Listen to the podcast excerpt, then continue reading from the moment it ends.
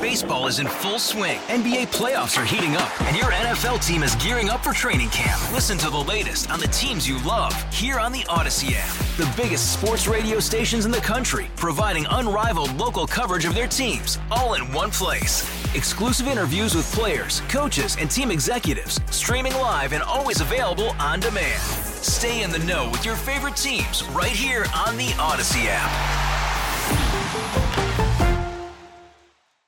97.1 FM Talk. On demand audio.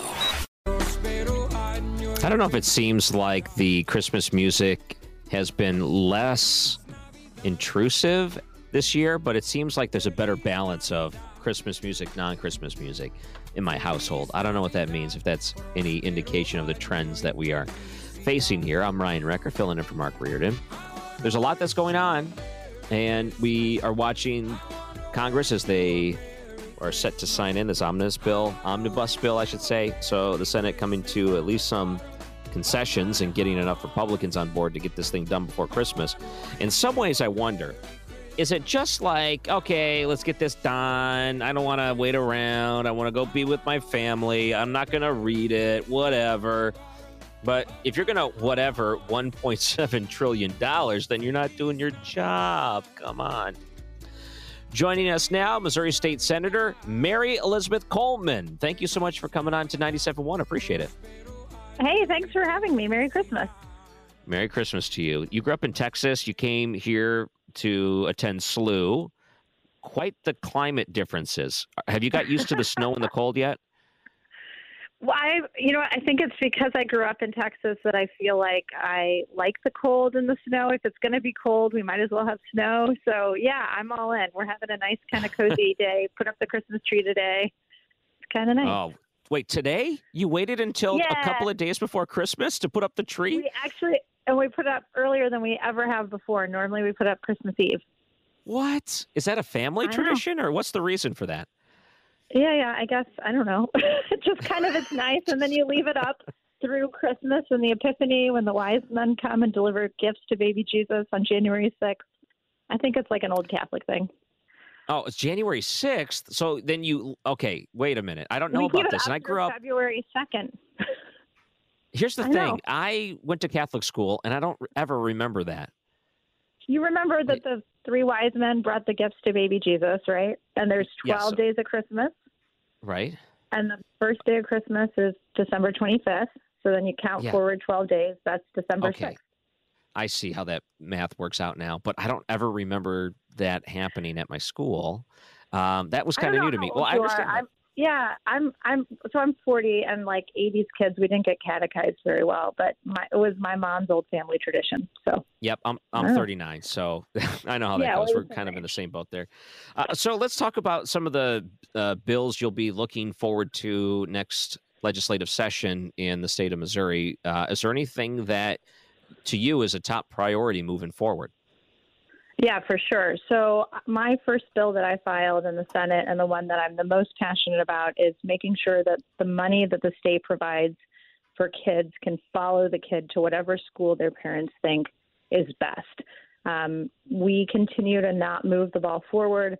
We're not getting um, a better result despite spending more and more money on our kids' educations. And parents need to be the ones who make the decision about what school is best for their kids. So that means that the parent can send their kid to any public school, to any charter school, to any private or parochial school, and they could even homeschool their kid and get a refundable tax credit um, up to the state allocated portion of funding. So this has been done in Tennessee and in Florida. Um, a version of this has been done in Arizona. And I just, you know, parents need to be the ones who are in charge of what's best for their education. I think a little competition will help our healthy schools thrive and, you know, the kids are going to hopefully get some better results. Yeah, it's a tough situation in some of the different areas where people live. You have schools that have consistently failed, and I mean, there's there's no nice way to say that, but historically, over and over and over again, do not offer much for the students, and it's no fault of the students. And a lot of times, the situations when it comes to housing or whatever it is, it makes it difficult for their parents to move out of those areas. But this gives them an opportunity, if they really want to, to help their kid get the best opportunity possible in the best school possible if they're willing to travel a little bit longer. And I think a lot of parents are. I, I think that's a fantastic thing that so many different states have taken up because it does put kids in the best situation the parents can possibly allow them to be in. And it gives the parents the opportunity to do that, which we should be doing. Well, and there's no other government service that we say you have to go to a certain building based on where you live. If you are on um, TANF, which is you know food stamps, if you have Section 8 housing, if you have unemployment benefits, if you have, I mean, the list goes on and on and on and on. Medic, you know, you can go to any medical provider who accepts Medicaid. Um, we don't allocate services based on where you live in any other way. And so it just makes sense to me that we treat education in the same way we do higher ed. You know, if you're you get a Pell Grant, you can go to any school you get accepted into. Right. And it makes sense. I think a lot of yeah. parents would take advantage of that. Uh, one of the hard things would be to I guess, educate the parents to say this is even an option. So it, let's say that's something you're working on next year. How soon do you think something like that could actually be implemented if passed? Um, I hope in my eight years in the, in the Senate. I mean, this is a pretty radical idea for Missouri. We're not a first mover on many things, and we're fighting some perceptions from the rural legislators um, who the largest school districts or the school district is the largest employer. It's really the cultural hub, and they're worried that any sort of education reform is going to hurt their school. I don't know why, if the schools are as great as they say they are, a parent would ever choose not to send their child to that school. So I think it's kind of, I don't, it doesn't really make sense to me, that argument. But um, it's not Republicans and Democrats who are fighting over this issue. By and large, urban Democrats have been in support of expansion of charter schools and education reform because they see kids stuck based on where they live in a failing school, which is really their best shot of a future is a good education. So right. it's, it is more of an urban rural, suburban rural issue than it is, um, you know, kind of Republicans versus Democrats. The other thing I think that we're going to see a lot of is um, initiative petition reform is a top priority for both caucuses in the House and the Senate. Uh, we have one of the easiest constitutions to change. Um, you just need one more vote than the other guy of whoever shows up to vote on that day. And so that's a little bit absurd. I was in the the Senate um, secretary's office, and she has framed above her desk the original Missouri Constitution. that's got nine pages. Well, now it's like a book. I mean, I'm one of the few people maybe um, who I served with in the House who had actually read the whole Constitution. It just goes on and on and on, and it's got all kinds of silly things in there like gaming and now pot and I don't know. It just you know let's let's keep the Constitution to the basic structure of what government should be, and then let's put the rest of the stuff in statute. So I think initiative petition reform we're going to see as a big push this year. Mary Elizabeth Coleman joining us here on 97.1 FM Talk. Yeah, there's a lot of priorities that people talk about, and I think every year there's always more ideas than there are time to debate or discuss these things. So you do have to be selective in what you decide to bring up. Do you find that it's easy to work with your uh, new colleagues, or do you think that uh, there's going to be any challenges uh, to be a state senator? So I, you know, we it's no secret that the Senate has had um, some frustrating moments between Republicans fighting with other Republicans, and I think that's really unfortunate. I was I was really pleased to see that the conservative caucus disbanded and that we have you know just one Republican caucus, um, and the senators elect that are coming into the Senate. Six of us serve together in the House. Um, uh, Representative Tracy McCreery, who's also who just got elected from St. Louis County in this area, uh, Representative Nick Schroer, um, Curtis Trent. I mean, these guys, we like each other and we get along. We don't agree on every policy. In fact, Tracy and I hardly agree on anything, but I trust her and I like her. And she's a fair broker, and that goes a long way, I think, in tapping down the frustrations. And so, um, Jill Carter and Ben Brown, who also won their elections, haven't served previously. They'll be serving first and only in the Senate, but mm-hmm. um, you know they're really good people also, and are there because they work their tail off to represent their communities to try to make sure that Missouri was a better state for their constituents. So they're not there just to cause fights. Yeah, I think. Uh, um, so I feel really hopeful. Um, going back, you served as a member of city council in Arnold for a couple of years, 2013 to 15. And you missed the exciting years of COVID when everyone came out to city council meetings. Do you think you would have enjoyed having people yelling at you at a city council meeting if you were still on that council? well, I have a lot of people yelling at me, anyways, uh, because of my positions on, um, you know, protecting innocent life uh, that's unborn and for, uh, you know, standing up for the Second Amendment or thinking that parents should be in charge of their kids' education. So uh, maybe it's a little bit different because those issues often are nationalized, and so the people who are calling and complaining or angry aren't always constituents.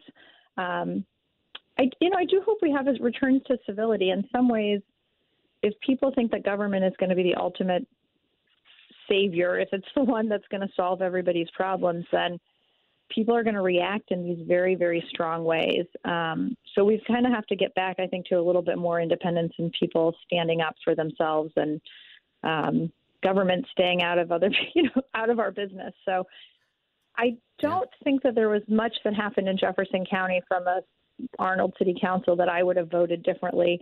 Um, by and large, the city imposed, I don't think they imposed any restrictions at all.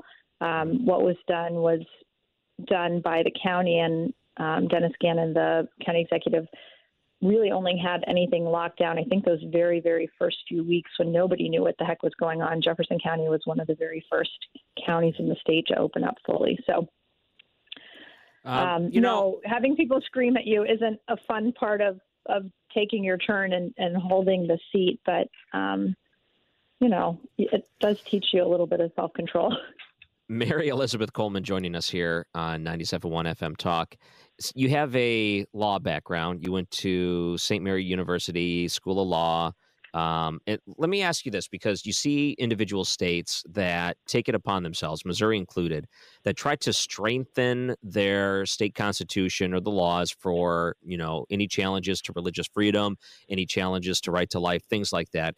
And you see a very active Supreme Court right now taking up a lot of different cases that could overrule some of these federal statutes that default back into the states. Do you see any future legal battles in the state of Missouri that you would want to re-examine to make sure we strengthen our position on those, considering the Supreme Court may default more of these back to the states? Well, you know, we have really led the fight on protecting the unborn and making sure that we have strong Second Amendment preservation, you know, protections. Last session, we passed the Second Amendment Preservation Act, which said that Missouri is not going to, in any way, um, you know, we're not going to we're not going to be a tool of the federal government. The federal government can do whatever they want, but Missouri isn't going to do that. Um, you know, we've always had strong pro-life laws, so I think that the I, you know I will also push back a little bit and just say our courts at the national level, our Supreme Court, federal Supreme Court, has been less active, not more than in previous years.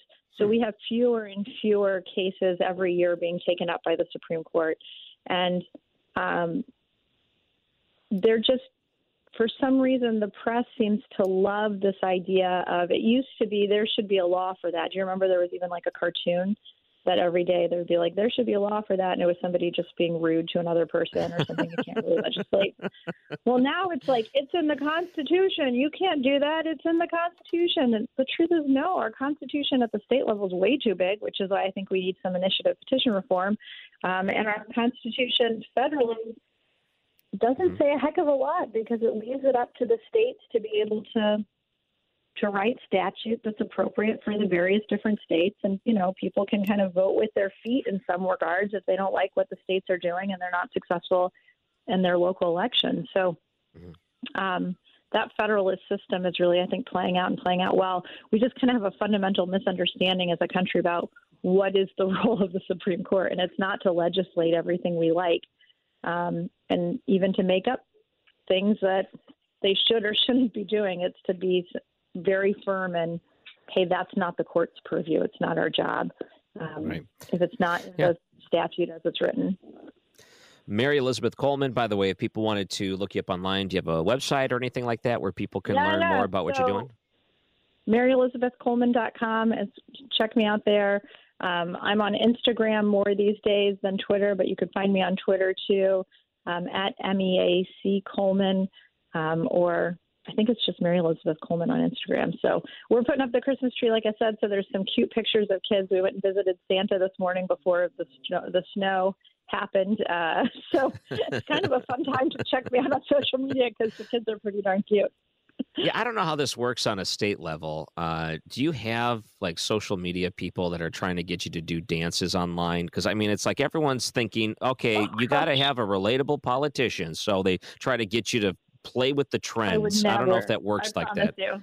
No, I would never dance. You don't want to see it, and I don't. I, we're good. Um, I, you know, I do have some people who help me with some of my social media, but um, uh, it's really it's me approving everything and and and putting things out. And it's, I don't have an official side. You know, a lot of people will have, you know, uh, the attorney general is a perfect example. Eric Schmitt has his attorney general page, and then he's got his own Twitter handle that's just him, where it's like Cardinals and kids, Cardinals baseball and kids. I just have my personal.